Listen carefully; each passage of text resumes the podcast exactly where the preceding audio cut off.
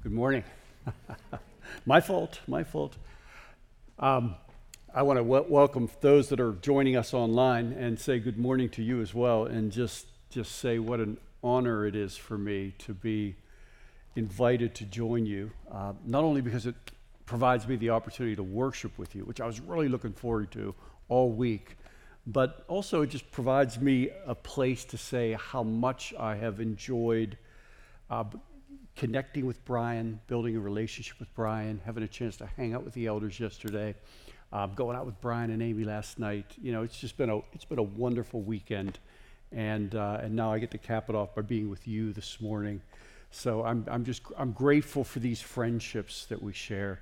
That ministry isn't simply about function or profession, but it's you know it, it's about these relationships that we share, and it's about the partnership between your church and Great Commission Collective.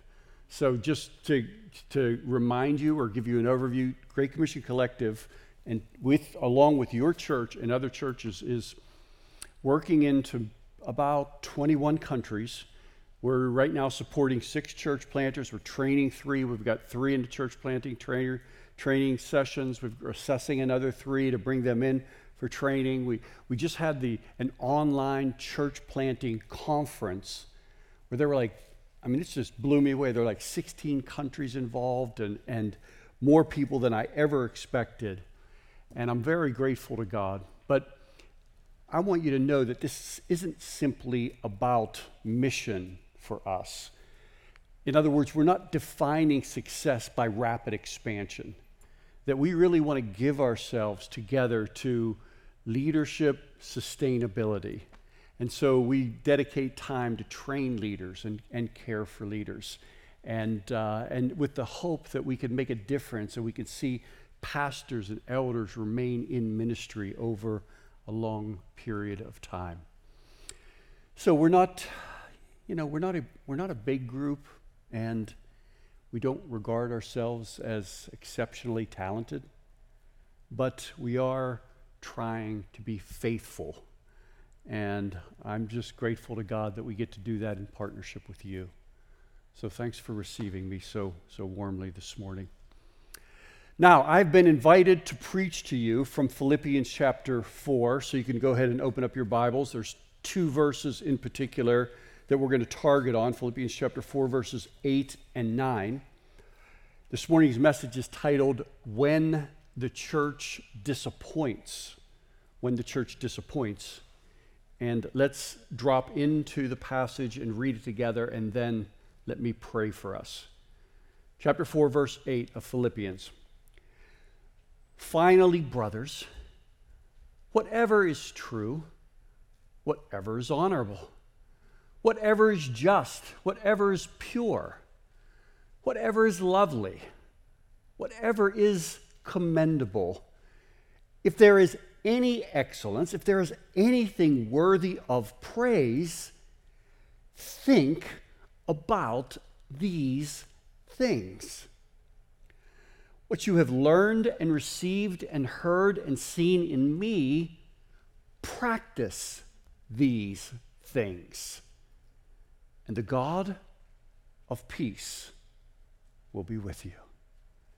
Again, when the church disappoints. Let's pray. Lord, we want to turn our collective gratitude to you now and thank you that you give us your holy word so that moments like this isn't simply an exchange of information, but Lord, it's, it's an occasion of transformation because we're encountering your word. And we pray that you would do your work now as your word goes forth. And that you would give each of us, grant each of us something specific to carry away from our time together in Philippians chapter 4. In Jesus' name, amen. Let me begin this morning with a question Where does your mind go when Christians disappoint you? Where does your mind go when you discover the church isn't all that you hoped it would be or all that you expected it to be? You know, it's hard to come to terms with that sometimes. It's hard to come to terms with the church's imperfections. A guy named Chuck Colson, who was a former top aide to President Nixon, he was actually the founder of Prison Fellowship, once described the church saying, quote, the stench inside would be unbearable if it wasn't for the storm outside. The stench inside would be unbearable if it wasn't for the storm, the hurricane, the tornado outside. Have you ever felt that way? I mean, let's be honest. When you're in a pandemic and a pandemic, you know, infects the church, so, some of the fruit can be pretty ripe. It can smell. And one of the reasons why I'm excited about dropping into this epistle is that this epistle gives us a realistic sense of the splendor and the odor of the local church. Because even as we, we approach the Philippian church, we begin to remember that when this church is measured against other New Testament churches, this church is actually a pretty strong church. And yet, when we begin to wade into it in chapter one, we discovered Paul opens it by talking about their envy and their problem with envy. I mean, some folks want Paul's power and his prestige, and so they're preaching the gospel out of spite. In chapter 2, he goes on to talk about how there are rivalries and selfish ambition and disunity in that local church. In chapter 3, he talks about how they're grumbling and complaining, and he begins to address them with that. And if that's not enough, in chapter 4, he identifies two specific women, Euodia and Syntyche, who are having this conflict that is so sharp, that is so profound, that is so unrelenting, that Paul has to write to them from prison to help them resolve it. I mean, just think about that. How bad do things need to be when a prisoner from another country has to step in and say, Ladies, ladies, I can smell your conflict all the way over here?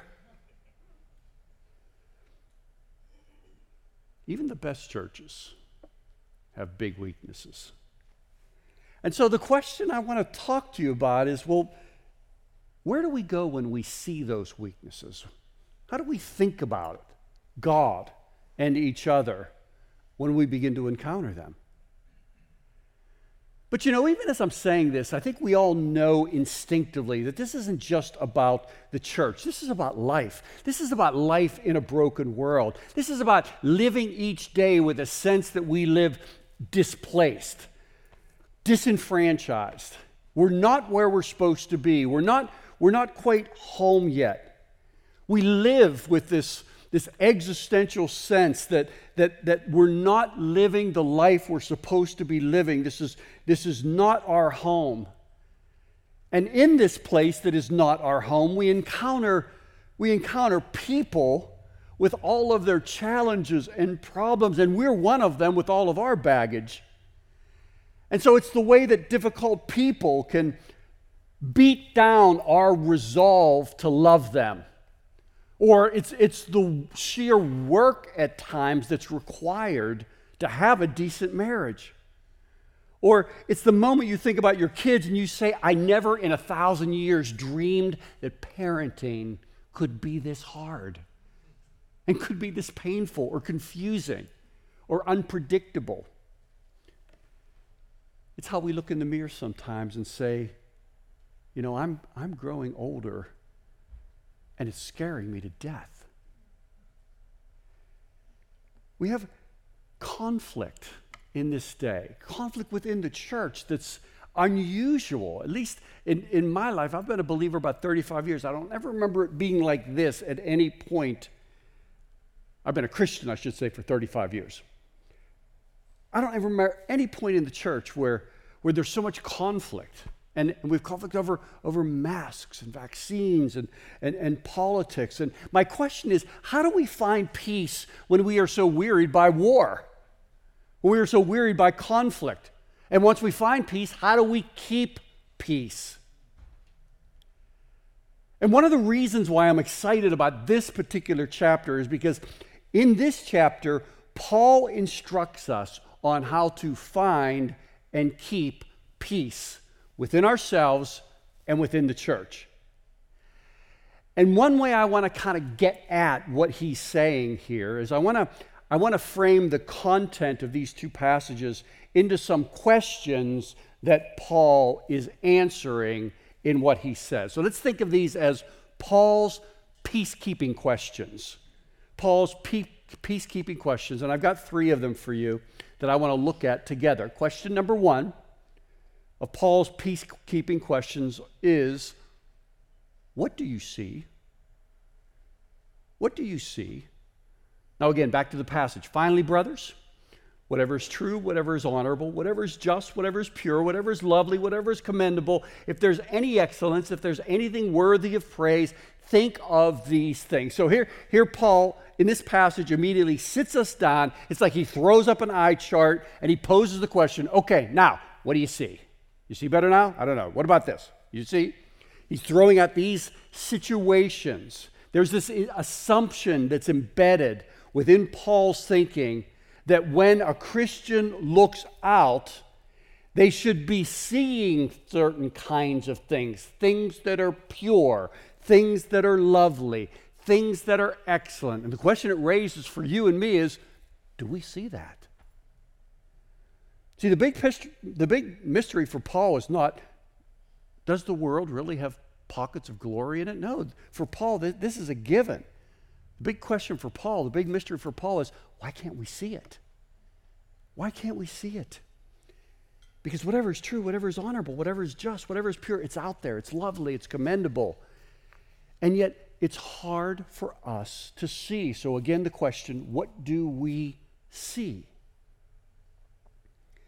One of the most prominent reasons for believers, particularly in a COVID world, why it's difficult to see is this ever increasing creep of cynicism. See, what happens with a, a, a, cynic, or when, when, when cynicism is being cultivated within the soul, is that the cynic sees beneath whatever is honorable, whatever is just, whatever is pure. In other words, it, what's honorable and just and pure, there's got to be some game there. There's got to be something else. There's got to be some agenda. There's got to be something laughable. There's got to be some hypocrisy or some scam that's beneath that. So in cynicism, this is where we go all like Saturday Night Live on, the, on life or on the church or on its flaws. You know what I mean by, Saturday Night Live, where everything's a joke and we're, we're all kind of on the inside and and the institution is on the outside, or the person, or the situation. Everything's a punchline where we can subtly laugh because we, we shouldn't really take it seriously. Cynicism is where, where our unbelief and resentment masquerades as discernment. Unbelief and resentment masquerades as discernment as if we're really seeing things beneath that which is good. And it's not really good. It's really ugly. It's really something that should be, should be rejected or repulsed. Do you know anyone caught in that trap? Maybe, maybe you're feeling caught in that trap this morning. You know, we, we, we assume we have this moral high ground and we find ourselves more and more just rolling our eyes at, at leadership or rolling our eyes at what other people are doing or rolling our eyes at attempts that they're making to grow in godliness. I, I think it's really ironic that this passage uses the word whatever six times because I think few words capture the culture of cynicism more than this word whatever, whatever, whatever. You know, I, I, I, I mean, I've used this word. I know we've all used this word. I've yelled this word at my kids, whatever. I've muttered it to Kim, my wife. I've whispered it to myself when I'm being criticized by other people. Whatever's like the, the oral wave of dismissal. You know, whatever's like the, the, uh, the, the, verbal, the verbal middle finger. That's what it is. It's just, you know, here, here, whatever, whatever is the flushing sound of your expectations down my mental toilet. That's what it is. It's like, okay, whoosh, whatever. I'm not going to let you put any expectations on me. I'm not going to let you infringe. I'm not going to let you let, let, let your optimism creep in. Whatever. But here's what happens in this passage. In this passage, God kind of flips the script on whatever. And he calls us to look out and see God's activity and God's imprint on the world, to see it in beauty. See, Scripture assumes from this passage that there is splendor and beauty at work in the world. You know, the sparkle of a sunset over, over Lake Michigan or over, over some body of water as it, as it hits, hits the horizon and, and it lights up or the drizzle of a rain, or the dazzle of a full moon, or the ripple of a creek, or, or whatever it is. That, that the book of Romans says that creation reflects the glory of God. The question we have to ask is do we see these reflections? Are we able to see them as we walk through life?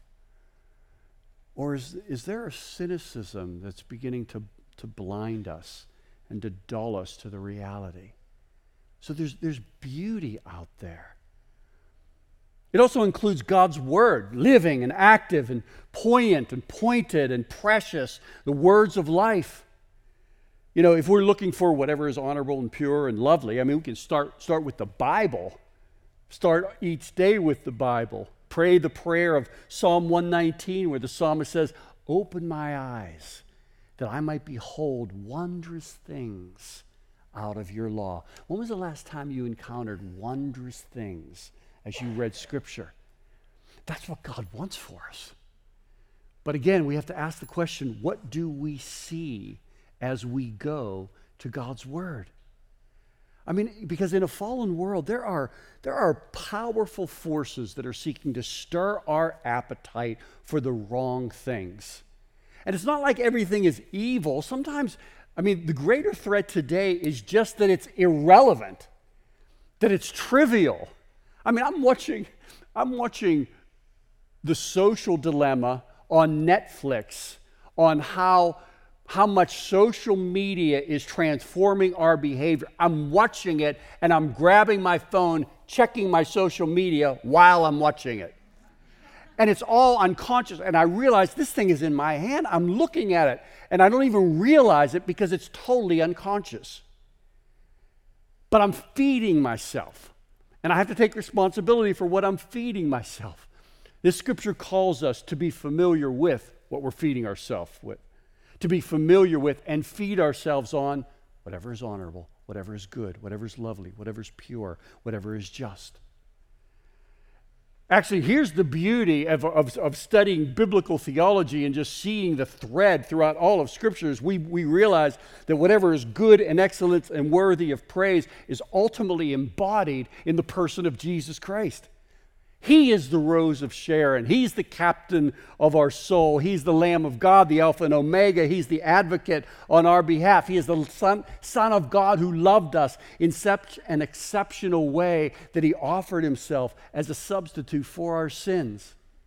So Christ becomes the magnificent embodiment of that which is perfect and true because he is impeccably honorable and he's indescribably lovely. And the question that we have to wrestle with this morning is do we see him? Do we look out and see that which is true and lovely and honorable and pure and just and commendable? Do we see him? Because if we truly want to find and keep peace, we're going to need to be able to see and then also to gaze repeatedly at the beauty. So the question, first question is what, what do we see? Question number two How do you think? How do you think? So, this exercise of sight is not like just walking through a gallery where you take a glance at beauty and just move on. Because in the final words of verse 8, Paul urges us to take another step beyond what we see. And he says it this way think about these things. I love this passage because it's just so it's so practical. I mean, it's, it's a basic pathway forward. Think about these things. Now, let's face it, you know, to, to be alive is to have a constant conversation with yourself. We have these thoughts that are always scrolling through our mind. And a lot of time, times it's completely unconscious. We're not even tracking the files that are being opened up and the things that we're poring over. And so this passage asks us what fills these thoughts? Which, whatever, is directing our mind? Because Paul's basically getting at here one of what I think is one, one of the secrets of peacekeeping for the soul. One of the secrets of peacekeeping could be summed up in three words. It goes like this meditation determines direction. That's it. Meditation determines direction. It's why this verse ends with think about these things. In other words, Paul's saying, don't just see them, savor them. Don't just peer at them, ponder them. Because we all have these deep ruts in our brain, these, these cynical pasts that cause us to just start pondering all the wrong things where we just boot up the same disk or, or file or whatever and just open up the same thing and end up walking down the same road. And if we don't challenge ourselves, if we're left alone in that and unchallenged by the truth of Scripture, you know what?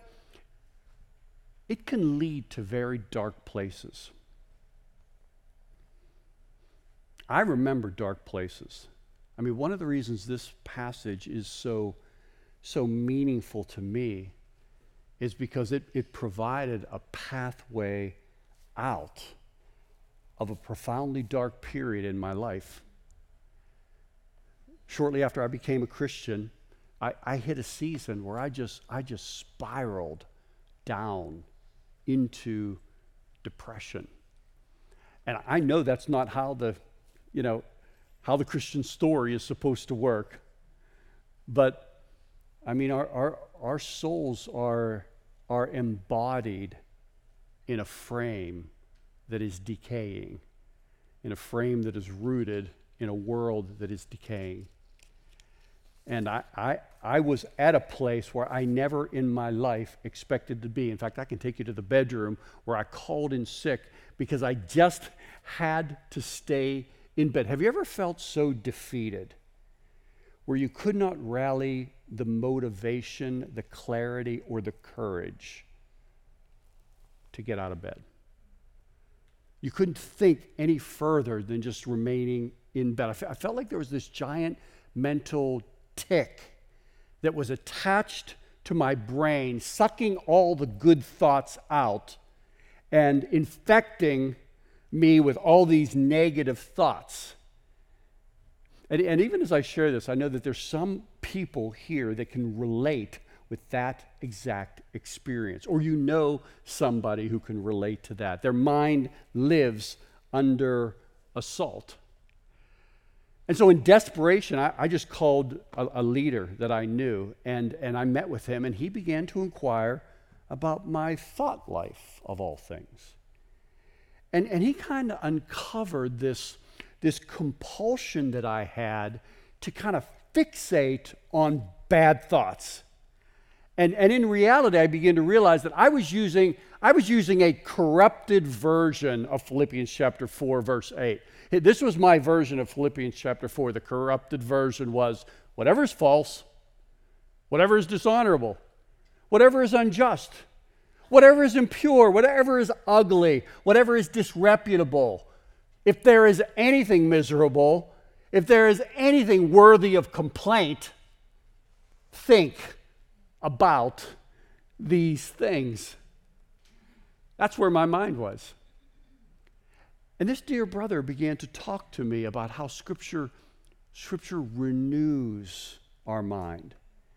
And he pointed me to these passages like you know, like Psalm 1 Blessed is the man who walks not in the counsel of the wicked, nor stands in the way of sinners, nor sits in the seat of scoffers, but his delight is in the law of the Lord, and on that law he meditates day and night. Meditation determines direction.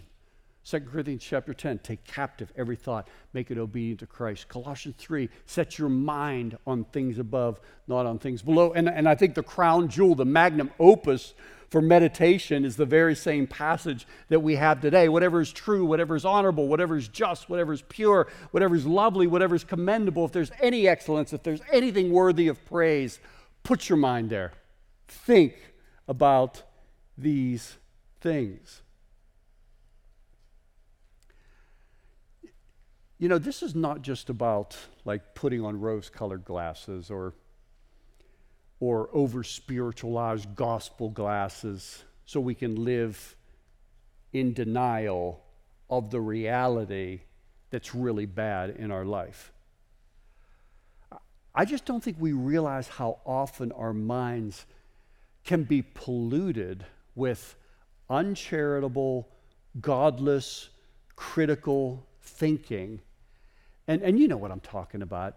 You know, we have an experience with somebody where it doesn't go well, or we misunderstand, or maybe we're judging them, or, or they're judging us, and, and we seek to punish them, not by talking to them, but by going back into our mind and rehearsing the pain of the event. Except what we do is we recast ourselves as the witty genius who's excellent at wise repartee and puts them on the witness stand, and dissects them because we know exactly what to say in the moment. And then each time we repeat it, we get better at it, but we don't realize that it's stealing a piece of our soul each and every time we go back there.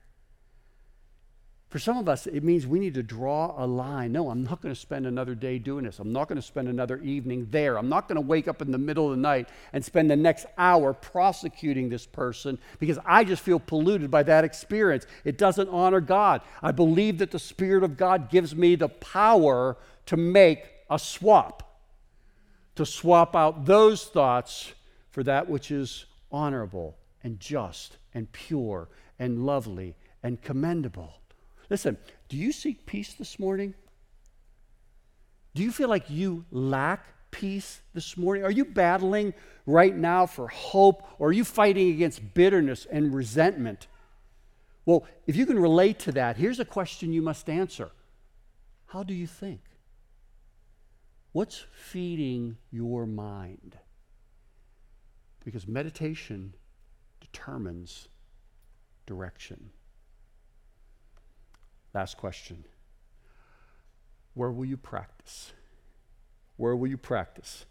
Finally, Paul says in verse 9, What you have learned and received and heard and seen in me, practice these things. So, again, it's not just like going to an art gallery where we're seeing beauty or we're looking through an art book and thinking about it, but this is more like, like a school where you learn and do, where you apply and you practice. And here, Paul is the master. Paul is the apostle, which, by the way, is the reason why Paul's able to say, What you have learned and received and heard and seen in me, practice these things. Now, your senior pastor, Brian, does not sit across from people and say, Listen, what you've learned and seen and heard and received from me, practice these things. Because Brian's example may be impressive, but it's not authoritative. Paul's Paul's example was authoritative. And when leaders miss that distinction, by the way, it sends the church down a dark path and it sends the leader down a dark path towards arrogance and ultimately can lead to abuse. But, but the big idea here is actually a simple idea, which is that the last point that he makes was, last point that we made was think about these things. Then Paul goes to this comment practice. Practice these things. Think about these things was the last point practice these things is this point.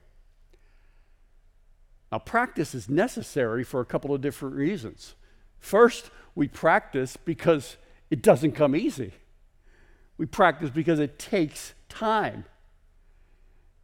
Believe me, if, if you decide that you are going to begin to move your mind off, off of corrupted ideas, off of dark things, and, and begin to move your mind towards God, all of hell gets unleashed upon you. All of hell gets unleashed upon the, the Christian who begins to fight for their meditation. fight for where their mind is going to be. The enemy and the flesh meet us with these damning thoughts that are formed into fiery darts that go right into our soul. And so we must be prepared to practice and practice beyond on that. I remember talking to a guy who made this passing reference to, to this exercise he did called his attitude adjuster. His attitude adjuster. I said, What attitude adjuster? What's that? He said, Well, he said, you know, sometimes the dark thoughts that I have can just get so overwhelming that I need to actually sit down and write out all of the areas where I see God at work in my life, all of the areas where I see God at work in my wife and in my children, and, and, and some of the areas that I could remember where God has been faithful and at work in the past. And he said, it's an act of subversion. So I'm subverting the work of the enemy and the work of the flesh. It helps me to see things from God's perspective, which is all just another way to say it's a way for me to practice. So we practice because it, it doesn't come easy. We've got to break through on these things. But there's a second reason as well, and that is that, that practice. Practice is a primary way that we can discern growth in our life, that we can discern maturity. And this is why I say this. You know, Jesus said, If you know these things, blessed are you if you do them. So it's like Jesus is saying, If you know these things, well, that's good, but blessed are you if you do them. It's kind of like what, what James says, uh, books later. He says, Be doers of the word, not merely hearers. Because if you're doers of the word and not merely hearers, er, you won't deceive yourself. Be doers of the word, not merely hearers, lest you deceive yourself. In other words, there's something about the nature of like just storing up information and separating it from application that creates deception. And we become deceived because we begin to think that we are what we know rather than we are what we do. That was the Pharisees' problem, by the way. They had all knowledge, little application. All knowledge, no practice when it came to the things of Jesus and the gospel things. So it's, it, it's not just about thinking deeply about things, it's not just about knowing. You know, if I came up to you today and I said, hey, guess what? You don't know this about me, but I'm actually a really popular guy with, with many, many friends. I'm like a friend magnet. I'm like a friend guru. I've got them all over the place. Some of them are quite popular. Some of them are well known. I've got friends. I'm on, friends with entrepreneurs and Bible scholars and mechanics, stay-at-home moms. And, uh, there's only only one problem I've never actually met any of them. You know, I've, I've never had coffee with any of them. I've never, I've never looked one of them in the eye. I've never placed my hand on one of their shoulders and said, Hey, can I pray for you? Because they're all like my Facebook friends. I know a lot of people. And this is no slam on Facebook. This is just making the distinction between knowing and doing you know, if I come to you that way, you're going to place your hand on me and you're going to say, Dave, you may know a lot about Facebook friends. You may know a lot about people, but you're not doing friendship. You're not really experiencing friendship. And again, the point is not that Facebook friends are bad. The point is that there's a huge difference between knowing and doing. Huge difference. The difference is deception. Huge difference. Facebook is fine as long as there's a place in our life where, to use the words of Paul, we are practicing these things. And you know why this is so important? Because peace comes through practice. And that's why Paul ends this verse, verse 9, where he says, And you do these things, and the God of peace will be with you. Remember our opening question?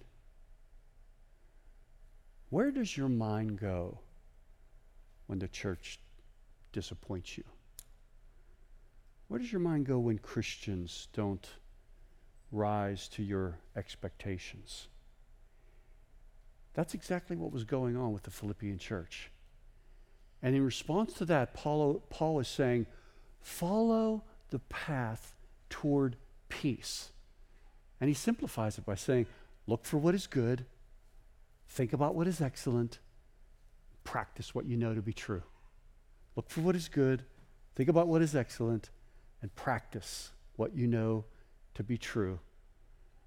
And actually, I can't describe the impact of that any better than he offers in chapter 4, verse 7, where he says, And the peace of God, which surpasses all understanding, will guard your hearts and minds in Christ Jesus. Let's pray.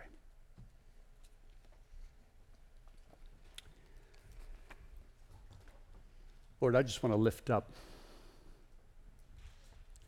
the people here that you have been interacting with during this message. Because while words have been going out, Lord, there's been a work of your Spirit. And you have been flashing faces in the minds of some. You have been identifying situations in others. You've been isolating ways of thinking and corrupted ways of, of, of processing and pondering. And Lord, I want to pray that that you would grant us all first the gift of repentance, that we would take responsibility for the way that we're thinking. But Lord, even beyond that, we need power. We need power to be able to think new ways. And we believe that you've given us your spirit that you might pour out your power so that we can make the very swaps that we need to make to be able to think about the things that are good and commendable and just and true and, and beautiful. Lord, we pray that you would help us take ground today because we've all been around long enough to know that as soon as we leave this building, there's going to be an onslaught. An onslaught. There's going to, be, going to be an assault in our mind. I pray you would meet us in that moment. Actually, help us with this passage. Help us to study this passage, memorize this passage, and use this passage to war for peace. And I pray this in Jesus' name. Amen.